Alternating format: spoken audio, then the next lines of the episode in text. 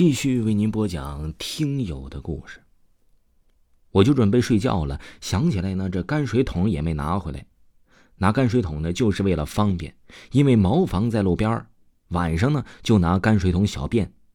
我出了门，把泔水桶提起来，在转身往家走的那一刻，我汗毛又立起来了，因为我看到对面的屋顶有个人。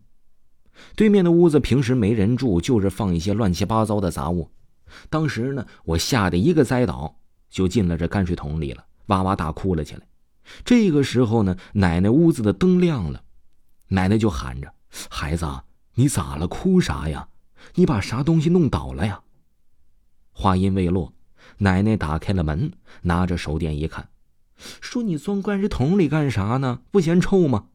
说着呢。奶奶就过来把我拉起来了，我就跟奶奶讲了，说从老爷家再到拿泔水桶听到和看到的事儿。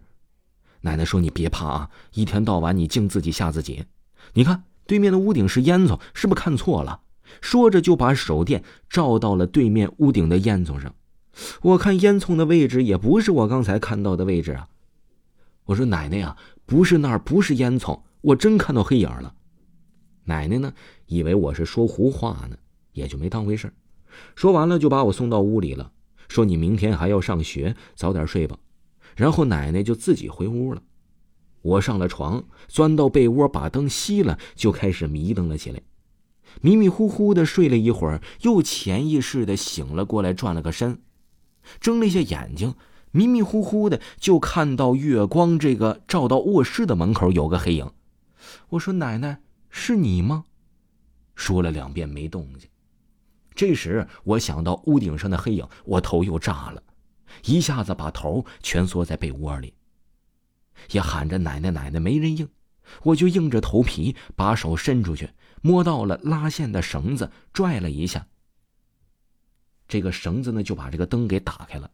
打开开关呢，就是以前那种那个圆圆的拉线盒，一边接着电线，一边连着绳子。这灯打开了，我慢慢的把被子掀开一条缝，又瞅了瞅门口的那个位置，啥也没有啊。看了半天，想起来大人们说的老话，说见了血的利器可以辟邪。我呢硬着头皮下了床，在储物柜子里翻到了一把大剪刀，回到床上把剪子给压在了枕头下面，战战兢兢的这一晚就过去了。第二天呢，正常上学。中午回家吃饭的时候，我和我妈讲了昨晚的事情。我妈是越想越气呀，找我姥爷兴师问罪去了。等晚上我回家呀，妈妈和我说：“说你姥爷昨天晚上在门口拿着手电照着你，两根烟的功夫呢，还听到你和你姥爷说：‘说姥爷你回去吧，我到家了。’这很奇怪，我明明没有说这些话呀。”于是呢，这件事情呢，哎，也就慢慢的过去了，也就不了了之了。说你那时候还知道啥呀？还小，以为当时我骗大人们呢。我心里啊，那是一个郁闷呢。这个听友说，我坚信当时听到和看到的事儿啊，确确实实存在，而我呢，也确确实实没有说话，也是确确实实看到了那个黑影。但如果说黑影，对我做没做出什么举动来，那倒是没有。但是呢，我总是感觉那黑影应该就是那些老槐树说的特别阴气的地方所引起的事情。这后来呀，听我妈讲，说我们家以前那个院子呀凶得很，只有你奶奶在世的时候才能罩得住，所以呢，现在我们大家也都陆续的搬走了。